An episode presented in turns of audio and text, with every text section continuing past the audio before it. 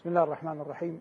الحمد لله حمدا طيبا مباركا فيه كما يحب ربنا ويرضى، وأشهد أن لا إله إلا الله وحده لا شريك له، وأشهد أن سيدنا ونبينا محمدا عبده ورسوله صلى الله عليه وعلى آله وأصحابه وعلى سائر من اقتفى أثره واتبع منهجه بإحسان إلى يوم الدين.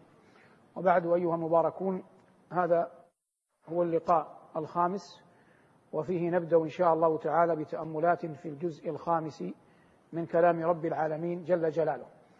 قال ربنا جل وعلا: إن الله يأمركم أن تؤدوا الأمانات إلى أهلها. أولا، أين نزلت الآية؟ نزلت هذه الآية في جوف الكعبة، والنبي صلى الله عليه وسلم يهم بالخروج منها. ومعلوم أن النبي عليه الصلاة والسلام لم يدخل الكعبة بعد بعثته إلا يوم الفتح، فعلى هذا الآية قطعا نزلت بعد الهجرة. وبما أنها نزلت بعد الهجرة، فالرأي المختار عند كثير من العلماء أن ما نزل من القرآن بعد الهجرة فهو قرآن مدني بصرف النظر عن مكان نزوله. فهذه الآية وإن نزلت في جوف الكعبة إلا أنها تعتبر في القرآن المدني وليست في القرآن المكي. سبب نزولها لا بد حتى تفقه القرآن أن تفقه السيرة، وحتى تفقه السيرة لا بد أن تكون على علم ولو مجمل عن تاريخ العرب قبيل الإسلام. قصي هذا أحد أجداد النبي صلى الله عليه وسلم في عمود نسبه، هو الذي جمع قريشا، وكانت له الكثير من مقاليد الأمور. ومعلوم أن العرب لم يكن لديهم ملك مثل ما كان في فارس، وإنما الحكم قبلي، وكلهم ذو أنفة يصعب أن يلينوا لأحد. ولهذا ذكر ابن خلدون في المقدمة أن العرب لا يمكن أن يقودهم أحد إلا نبي. أي الذي يعنينا هنا أن قصيا هذا لما مات بدهي جدا أن يتوارث أبناؤه ما كان يقوم به قصي، فشيء كان في واحد سيتفرق على على أبناء، وكل ابن يموت سيتفرق ما كان يجمعه إلى إلى أبنائه. فما يتعلق بالبيت المكي بحال قريش في العرب، من من الذي يحمل الراية في الحروب لابد أن يعطوها لقوم، من هو المسؤول عن سدانة البيت لابد أن يعطوها لقوم، من المسؤول عن سقاية الحجيج لا بد أن يعطوها لقوم. فلم تكن هذه الأمور التي كانوا يتنازعون الشرف فيها محصورة في أحد. السدانة، سدانة البيت، مفتاح البيت كان في بني شيبة، السقاية كانت في بني عبد المطلب، اللواء وحمله في الحروب كان في بني عبد الدار. قبل أن يهاجر صلى الله عليه وسلم فيما يروى طلب أن يدخل البيت، والسدانة في بني شيبة وفي عثمان بن أبي طلحة من بني شيبة، فمنعه عثمان ودفعه. فقال له صلى الله عليه وسلم: كيف بك يا عثمان إذا كان هذا المفتاح بيدي أضعه حيث أشاء. لم يدر بخلد عثمان أن هذا سيقع. قال: إذا ذلت قريش يومئذ وهانت. فقال صلى الله عليه وسلم: بل عزت، وانتهت وانتهى الأمر. لما جاء يوم الفتح قال صلى الله عليه وسلم: أين عثمان؟ وأخذ المفتاح وفتح الباب بعد أن أخلي البيت مما فيه من صور وأصنام. ودخل صلى الله عليه وسلم وكبر في نواحي البيت وصلى، ومعه بلال وبعض أصحابه، وأقفل الباب على نفسه. كان علي رضي الله تعالى عنه، علي بن عبد المطلب لأنه ابن عم النبي صلى الله عليه وسلم، فالسقاية فيهم. فهم ماذا يريدون؟ يريدون أن يجمعوا إلى السقاية سدانة البيت، وهو يوم متأت لهم والفرصة مواتية متاحة. فلما أراد أن يخرج صلى الله عليه وسلم وهو واضع يديه الشريفتين على عضدتي الباب يهم بالخروج، إذا يقابله العباس وعلي، فأحدهما قال له: يا نبي الله، اجعل اجمع لنا السدانة مع السقاية. فالسقاية الآن في زمزم ظاهرة يرونها وهم خارجون من الكعبة أنها في بني عبد المطلب. ولهذا قال صلى الله عليه وسلم يوم حجة الوداع لما مر على بني عبد المطلب وهم يسقون الناس، فشرب وقال لولا أن يتدافعكم الناس لسقيت معكم، لأنه منهم. لكن إذا رأوني الناس أنا سأسقي، كل سيأتي سيشرب، سيتزاحمون. فقال علي أو العباس يا رسول الله اجمع لنا السدالة مع السقاية. فنزل جبريل من السماء وقرأ على نبينا عليه الصلاة والسلام الآية إن الله يأمركم أن تؤدوا الأمانات إلى أهلها. فقال صلى الله عليه وسلم أين عثمان؟ فجاءه عثمان فأتاه المفتاح وقال خذوها يا بني شيبة، أي السدانة، خالدة تالدة. تالدة يعني من قديم، لست أنا الذي أعطيتكم إياها من قبلي، خالدة فيما سيأتي، تالدة خالدة لا ينزعها منكم إلا ظالم. فقول عليه الصلاة والسلام لا ينزعها منكم إلا ظالم هو الذي جعل الخلفاء عبر القرون إلى يومنا هذا يجفلون أن يتجرأ أحد وأن يأخذ السدانة من بني شيبة، فهي فيهم إلى إلى اليوم. هذا مناسبة قول الله جل وعلا إن الله يأمركم أن تؤدوا الأمانات إلى إلى أهلها، وقلنا إنها نزلت في جوف في جوف الكعبة. الأمانة أصلا الجذر اللغوي للهمز والميم والنون يأتي أحيانا بمعنى الأمانة التي هي ضد الخيانة، ويأتي أحيانا بمعنى التصديق الذي هو ضد ضد الكذب. وما أنت بمؤمن لنا، أي بمصدق لنا ولو كنا صادقين. فإن أمن بعضكم بعضا صدق بعضكم بعضا ولم يخون بعضكم البعض. الخيانة التي هي ضد الأمانة نهى الله عنها على كل حال. الله يقول ويمكرون، ماذا قال بعدها؟ قال ويمكر الله، وقال ومكروا مكرا، ثم قال بعدها ومكرنا مكرا، وقال وقد مكروا مكرهم وعند الله مكرهم وإن كان مكرهم لتزول منه الجبال. لكنه لما ذكر الخيانة جل ذكره قال فقد خانوا الله من قبل فلم يقل فخانهم، قال فأمكن منهم، ما قال وخانهم. وفي الخبر الصحيح أدي الأمانة إلى من ائتمنك ولا تخن ولا تخن من خانك. فالخيانة محرمة شرعا على كل على كل وجه، وإن كان تفصيل هذا في كتب الفقهاء ونحن في درس تفسير، لكن المقصود كيف يعرف الإنسان القرآن. الله جل وعلا يقول إن عرضنا الأمانة، هذه أمانة التكليف، على السماوات والأرض والجبال فأبين، فذكر أنهن امتنعن قال فأبين، وقال جل ذكره عن إبليس فأبى واستكبر، فذكر أبى عن إبليس يعني امتنع. لكن الفرق بين هذين الإباءين أن إباء إبليس كان استكبارا، أما إباء الجبال والسماوات والأرض فكان إشفاقا، بدليل قول الله فأشفقنا منها. ولذلك قبل أن نختم هذه الوقفة لابد أن تفقه أن القرائن هي التي تدل على مقصود القائل. فمثلا الله تبارك وتعالى يقول وإذ قال ربك للملائكة إني جاعل في الأرض خليفة قالوا أتجعل فيها من يفسد فيها ويسفك الدماء ونحن نسبح بحمدك ونقدس لك قال إني أعلم ما لا تعلمون وعلم آدم الأسماء كلها ثم عرضهم على الملائكة فقال أنبئوني بأسماء هؤلاء إن كنتم صادقين. ماذا قالوا؟ قالوا سبحانك لا علم لنا. هذه سبحانك أكبر دليل، أكبر قرينة على أن سؤالهم واستفسارهم في الأول لم يكن اعتراضا، أن سؤالهم لم يكن اعتراضا كان استفسارا. لو لم يقولوا سبحانك لفهم ذلك عندنا، أما الله جل وعلا بكل شيء عليم فهم شيئا آخر، لكن قرينة قولهم سبحانك جعلتنا نفقه أنهم أرادوا الاستفسار ولم يريدوا الاعتراض. لا يمكن أن يكون. قال الله جل وعلا أمن خلق السماوات والأرض وأنزل من السماء ماء فأنبتنا لكم به حدائق ذات بهجة. ثم قال ماذا؟ قال ما كان لكم أن تنبتوا شجرها. هذا ليس نهي تحريم، هذا نفي وجود، يعني محال.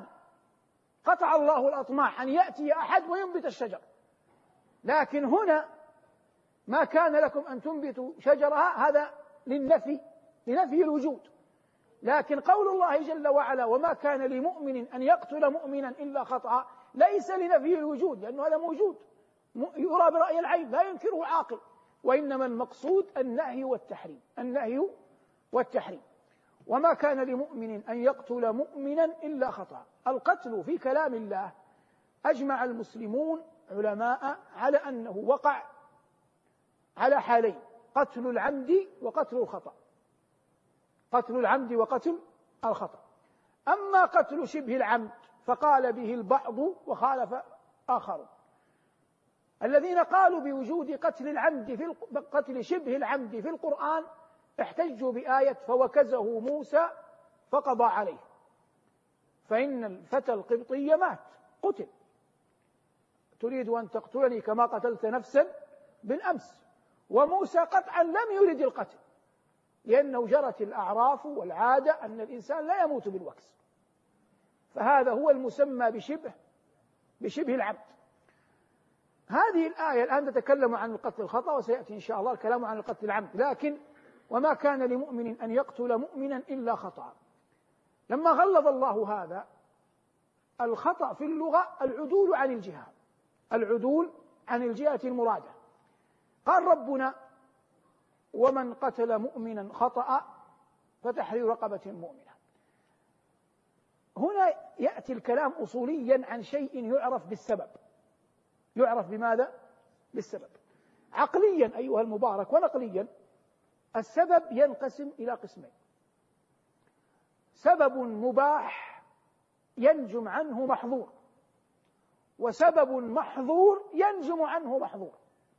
أعيد: سبب مباح ينجم عنه محظور، يعني قد ينجم عنه محظور، وسبب محظور ينجم عنه محظور. والذي بين أيدينا في الآية السبب الأول ليس السبب الثاني. بيان هذا: إنسان خرج للصيد وأخرج بندقيته يريد أن يصيد فرمى، فوافق رجلا يعبر فأصابته الرمية فقتل. فهذا الذي قتل قتل خطأ بسبب مباح، لأن ما الذي قتله؟ مراد هذا الرجل أن يصيد، فالصيد هو السبب في القتل. والصيد في أصله مباح أو محرم؟ مباح، ومع ذلك قتل ذلك به، فالنتيجة كانت محظورة نعم، لكن السبب كان مباحا. هذه الأولى. الثانية: رجل عياذا بالله بينه وبين صديقه ألفة ومحبة، ليست بينهما إحن ولا عداوة، فاجتمعا على شراب، على مسكر، فشرب كل منهما، أحدهما بالغ بالشرب فثمل، فلما ثمل أخذ سكينا، أخذ أداة كانت عنده فقتل صاحبه. فلما أصبحوا وفاق قال: ما أردت قتله، ليس بيني وبينه إحن، لقد كنا صديقين، بل له علي معروف، لكنني كنت ثملا غائبا عن الوعي بالخمر. الآن هل السبب، ما السبب الذي جعله يقتل؟ السكر. لكن هل السكر مباح؟ السكر محرم محظور. فالآن وجد سبب محظور ونتيجة محظورة. في الأول وجد سبب مباح لكن النتيجة محظورة. فنحن لا نتكلم عن الثاني، نتكلم عن عن الأول. لكن قد يقع القتل بغير هذا. فأصل الخبر سبب نزول الآية أن عياش بن ربيعة رضي الله عنه كانت بينه وبين رجل يقال له الحارث العامري إحن، إحن أي عداوات قبل الإسلام، فأسلم ربيعة قبل الحارث، وبقي الحارث على كفره.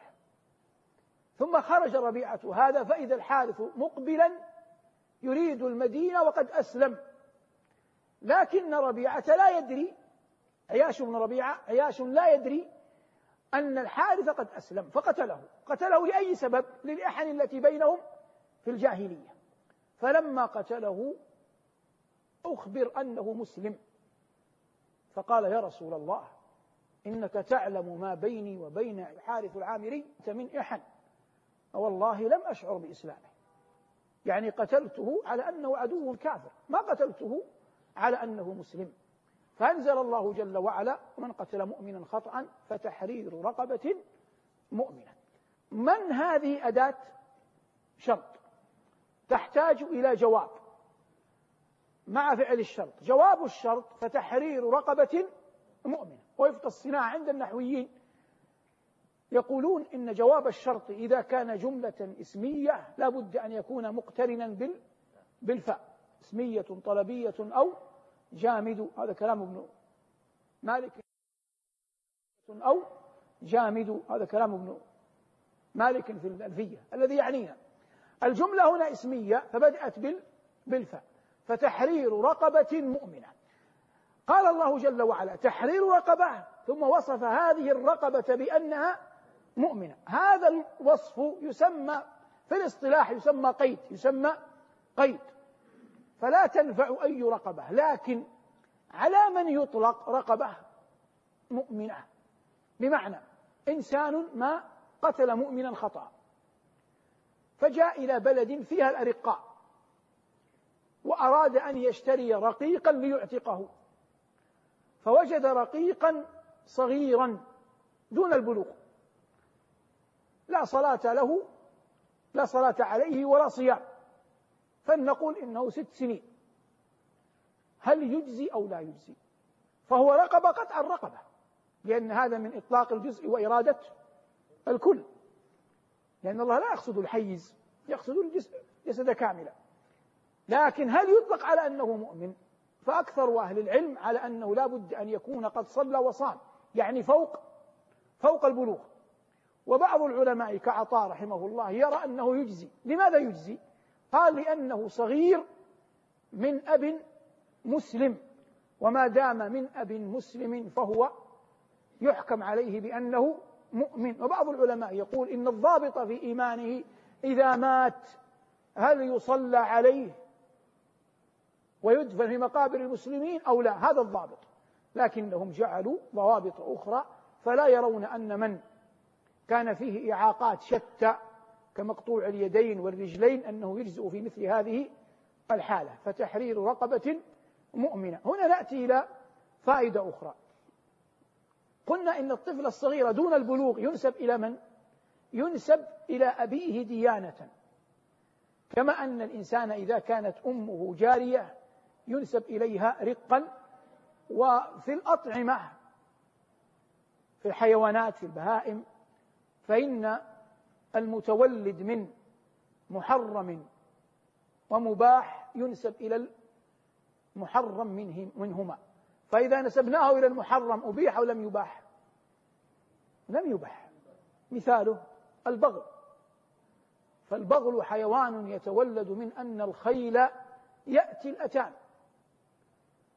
فالأتان محرمة والخيل مباح، حديث أسماء ذبحنا فرسا على عهد النبي صلى الله عليه وسلم وأكلناها، فالخيل مباحة حلال والأتان محرمة، فينجم من هذا النزو البغل، فيلحق بأخبثهما فيقال بأن البغل محرم، يحكم على أن البغل محرم. هذا القول في قضية أن من نشأ صغيرا في بيوت المسلمين فهو فهو مسلم. ونختم بخبر ينسب إلى أبي حنيفة رحمه الله أنه سئل عن امرأة ماتت وهي حبلى نصرانية متزوجة برجل مسلم، أين تدفن؟ في مقابر المسلمين أو في مقابر الكفار؟ أبو حنيفة رحمه الله كان رجلا بالغ الفقه، قال مالك أو الشافعي، أظنه مالك، قال الناس عيال في الفقه على أبي حنيفة، فقال رحمه الله هذه المرأة لا تدفن في مقابر الكفار ولا تدفن في مقابر المسلمين، تدفن في أرض لوحدها وظهرها إلى القبلة. فقال تدفن في غير مقابر المسلمين حتى لا يتأذى المسلمون من عذابها، ولا تدفن في مقابر الكفار حتى لا يتأذى الجنين من عذاب من عذاب الكفار، وتوضع ظهرها إلى القبلة، لأن الجنين في بطن أمه يكون بطن وجهه إلى ظهر إلى ظهر أمه، فإذا جعلنا ظهرها إلى القبلة أصبح وجه الجنين إلى أين؟ إلى القبلة. هذه بعد أن تحكى، بعد أن تقال ترى يسيرة، لكن ما العلم أن الإنسان يقولها ابتداء، وهذا فقه. لكن أظن والعلم عند الله بما درسته من حياة هذا الإمام المبارك أن الورع هو الذي به آتاه الله هذا الفهم. كان أبو حنيفة رجل إماما في الورع، نهاه الوالي أن يفتي، فسأله ابنه في البيت عن مسألة في البيت، وكانت ابنته طالبة علم، قال: سل هذه فإن الإمام نهاني أن أفتي.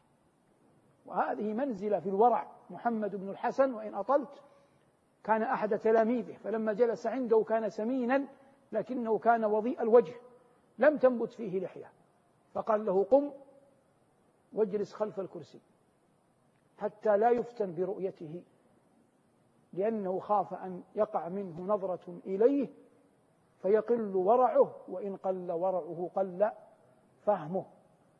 قبل أن أختم أعطيك فائدة: لا تظن أن العلم أو أي منزلة تنال بسبب واحد، يعني ليس العلم قراءة كتب وسماع أشرطة وتدوين، هذه بعض العلم، لكن العلم نور يقذفه الله في قلب من يشاء. طريقه الأول الخوف منه جل جلاله والورع. لا يمكن أن يؤتي الله رجل مثل هذا رحمة الله عليه ما أتاه إلا لورع شديد وخوف في قلبه من الله، رزقني الله وإياكم ذلك.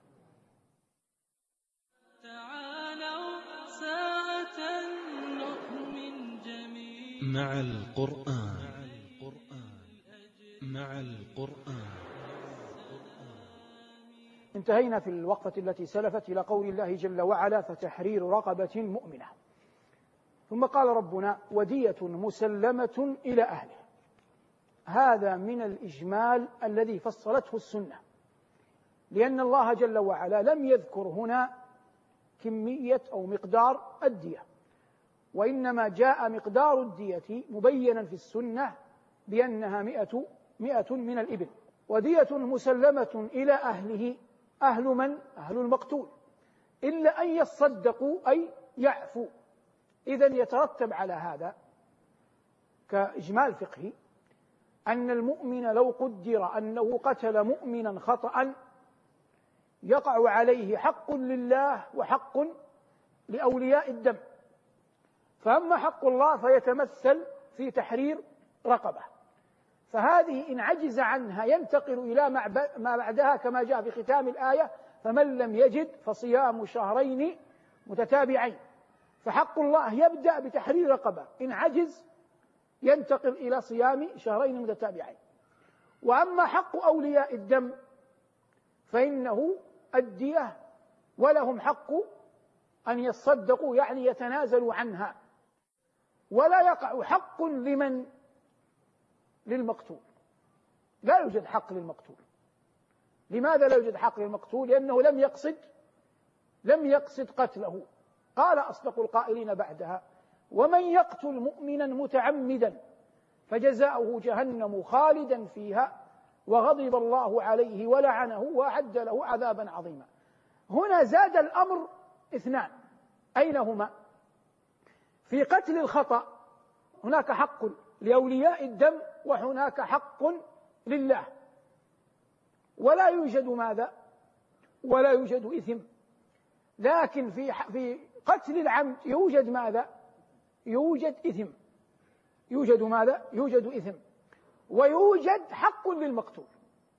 يوجد إثم ويوجد حق للمقتول، وينقص بواحد وهو أنه لا يوجد حق لله غير الإثم. واضح؟ أعيد: حق الله في قتل الخطأ ما هو؟ تحرير الرقبة. لكن في قتل العمد لا يوجد تحرير لا يوجد تحرير رقبة، فمن هذا الوجه سقط حق الله. لكن في قتل الخطأ لا يوجد إثم، لكن في قتل العمد يوجد يوجد إثم. في قتل الخطأ لا يوجد حق للمقتول، لكن في قتل العمد يوجد حق لمن؟ للمقتول. وفي كلا الحالين يوجد حق لأولياء لأولياء الدم. فلو أن أحدا من الناس عياذا بالله قتل أحدا عمدا، فجاء أولياء الدم وطالبوا بالقصاص، فإن قتل القاتل على الصحيح، لأن القرآن لا يمكن أن يعارض بعضه بعضا، وإنما الصواب أن الآية تجري مجرى الجزر والزجر والوعيد، وإن الله جل وعلا يقول إن الله لا يغفر أن يشرك أن يشرك به ويغفر ما دون ذلك لمن لمن يشاء. فما دام لم يستحل دم أخيه فإنه يقع تحت دائرة التوبة، تحت دائرة مشيئة الرب تبارك وتعالى، إن شاء عذبه وإن شاء عفى عنه، وإن عذب لا يخلد في النار. لكن لا يحسن في تقديم مثل هذا أن يقال إلا فقهيا، وإلا قال صلى الله عليه وسلم لا يزال المؤمن في فسحة من دينه ما لم يصب دما حراما، لا يزال المؤمن في فسحة من دينه ما لم يصب دما حراما. وهذا كله يدل على أن الإنسان ينبغي عليه أن يتقي الله جل وعلا في دماء المسلمين، يتقي الله جل وعلا في دماء في دماء المسلمين. إن دماءكم وأموالكم وأعراضكم أعراضكم حرام عليكم كحرمة يومكم هذا في بلدكم. ما الذي يدفع القاتل إلى أن يقتل؟ هذه أسئلة يجب أن يقرأها الناس بوعي حتى يفر الإنسان من القتل. منها حسده لأخيه، وهذا وقع لقابيل مع مع هابيل، وبعضها حب العلو والاستكبار في الأرض، وهذا يقع ممن آتاهم الله سلطة وقدرة، نسأل الله العافية، ويقع من تلوث الفكر، من أن الإنسان أحيانا يقتنع بأمور غير صحيحة فيظنها صوابا فيقتل من أجلها. عبد الرحمن بن ملجم المرادي كان رجلا عابدا حتى قيل إن أثر السجود كان في جبهته، فأراد أن يتزوج امرأة يقال لها قطام، فقبلت واشترطت عليه مهرا، قالت مهري أن تقتل علي بن أبي طالب، وأقنعته أن قتل علي قربة إلى الله جل وعلا، فقتل علي. ويقولون تاريخيا إنه لما ضرب عبد الرحمن عليا رضي الله عنه وأرضاه لم تسقط رقبة علي، يعني فصلت لكنها لم تسقط، فحمل إلى بيته، فأراد بعض أهله أن لا يشمت ابن ملجم بمقتل علي، فقالوا له إنه لا بأس على أمير المؤمنين، يعني لم تضره الضربة سيبرأ، إنه لا بأس على أمير المؤمنين. فضحك وقال أعلى من تبكي أم كلثوم علي؟ أم كلثوم هذه ابنة علي وقد ابتليت بصلاة الفجر، فعلي زوجها لعمر بمهر قدره أربعين ألفا، وهي في بيتها جاءها الناس بعمر مقتول مطعون في صلاة الفجر، فمات زوجها فمات زوجها الذي هو عمر رضي الله عنه وأرضاه، فبقيت في بيت أبيها علي. فلما ذهب علي إلى الكوفة ذهبت معه، فخرج علي لصلاة الفجر ثم عادوا إليها بأبيها مقتول وقت صلاة الفجر، فكانت تقول سبحان الله ما لي ولصلاة ولصلاة الفجر. هذا ابن ملجم يقول على من تبكي أم كلثوم علي، لأنه كان متأكدا من قوة من قوة ضربته، فقال إنني اشتريت سيفي هذا بكذا وكذا ووضعته في إناء فيه سم حتى لفظ السم، ثم إنني سألت الله، وهذا من ضلال العقل، سألت الله أربعين صباحا أن يقتل به شر خلقه، وهو يظن أنه مستجاب الدعوة، فعلا مستجاب الدعوة في هذا، فقتل بسيفه نفسه وهو شر الخلق. قال صلى الله عليه وسلم في الخبر الصحيح لما ذكر الناس قال أشقى الأولين أحيمر ثمود عاقر الناقة، وأشقى الآخرين، وأشار إلى علي من يفصل هذه عن هذه. فوقع من عبد الرحمن بن ملجم هذا أنه قتل علي. موضوع الشاهد نحن نتكلم عن أسباب القتل: الحسد والعلو والاستكبار وضلال الفكر وغلبة الغضب والإسراف في المزاح. من هذا كله يفهم أن الإنسان ينبغي عليه أن يستعيذ بالله من مثل هذه الأمور، وأن يعظم حرمات ودماء وأموال المسلمين، وأن يستذكر دوما قول الله: ومن يقتل مؤمنا متعمدا فجزاؤه جهنم خالدا فيها وغضب الله عليه ولعنه وأعد له عذابا عظيما. حفظنا الله وإياكم من كل سوء، والحمد لله رب العالمين. مع القرآن نحيا في سلام، فخير الوقت في خير الكلام، بتفسير وأخبار حسان عن المختار نبراس الظلام. مع القرآن إحساس تسامت به الأرواح في أعلى مقام.